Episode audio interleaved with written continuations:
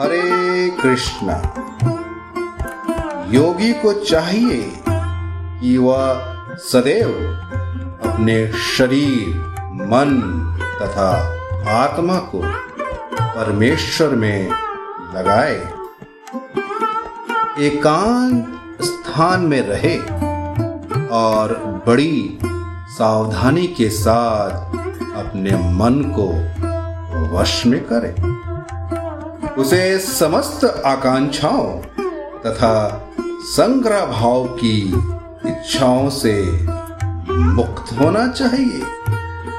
Hare Krishna Hare Krishna Krishna Krishna, Hare Hare.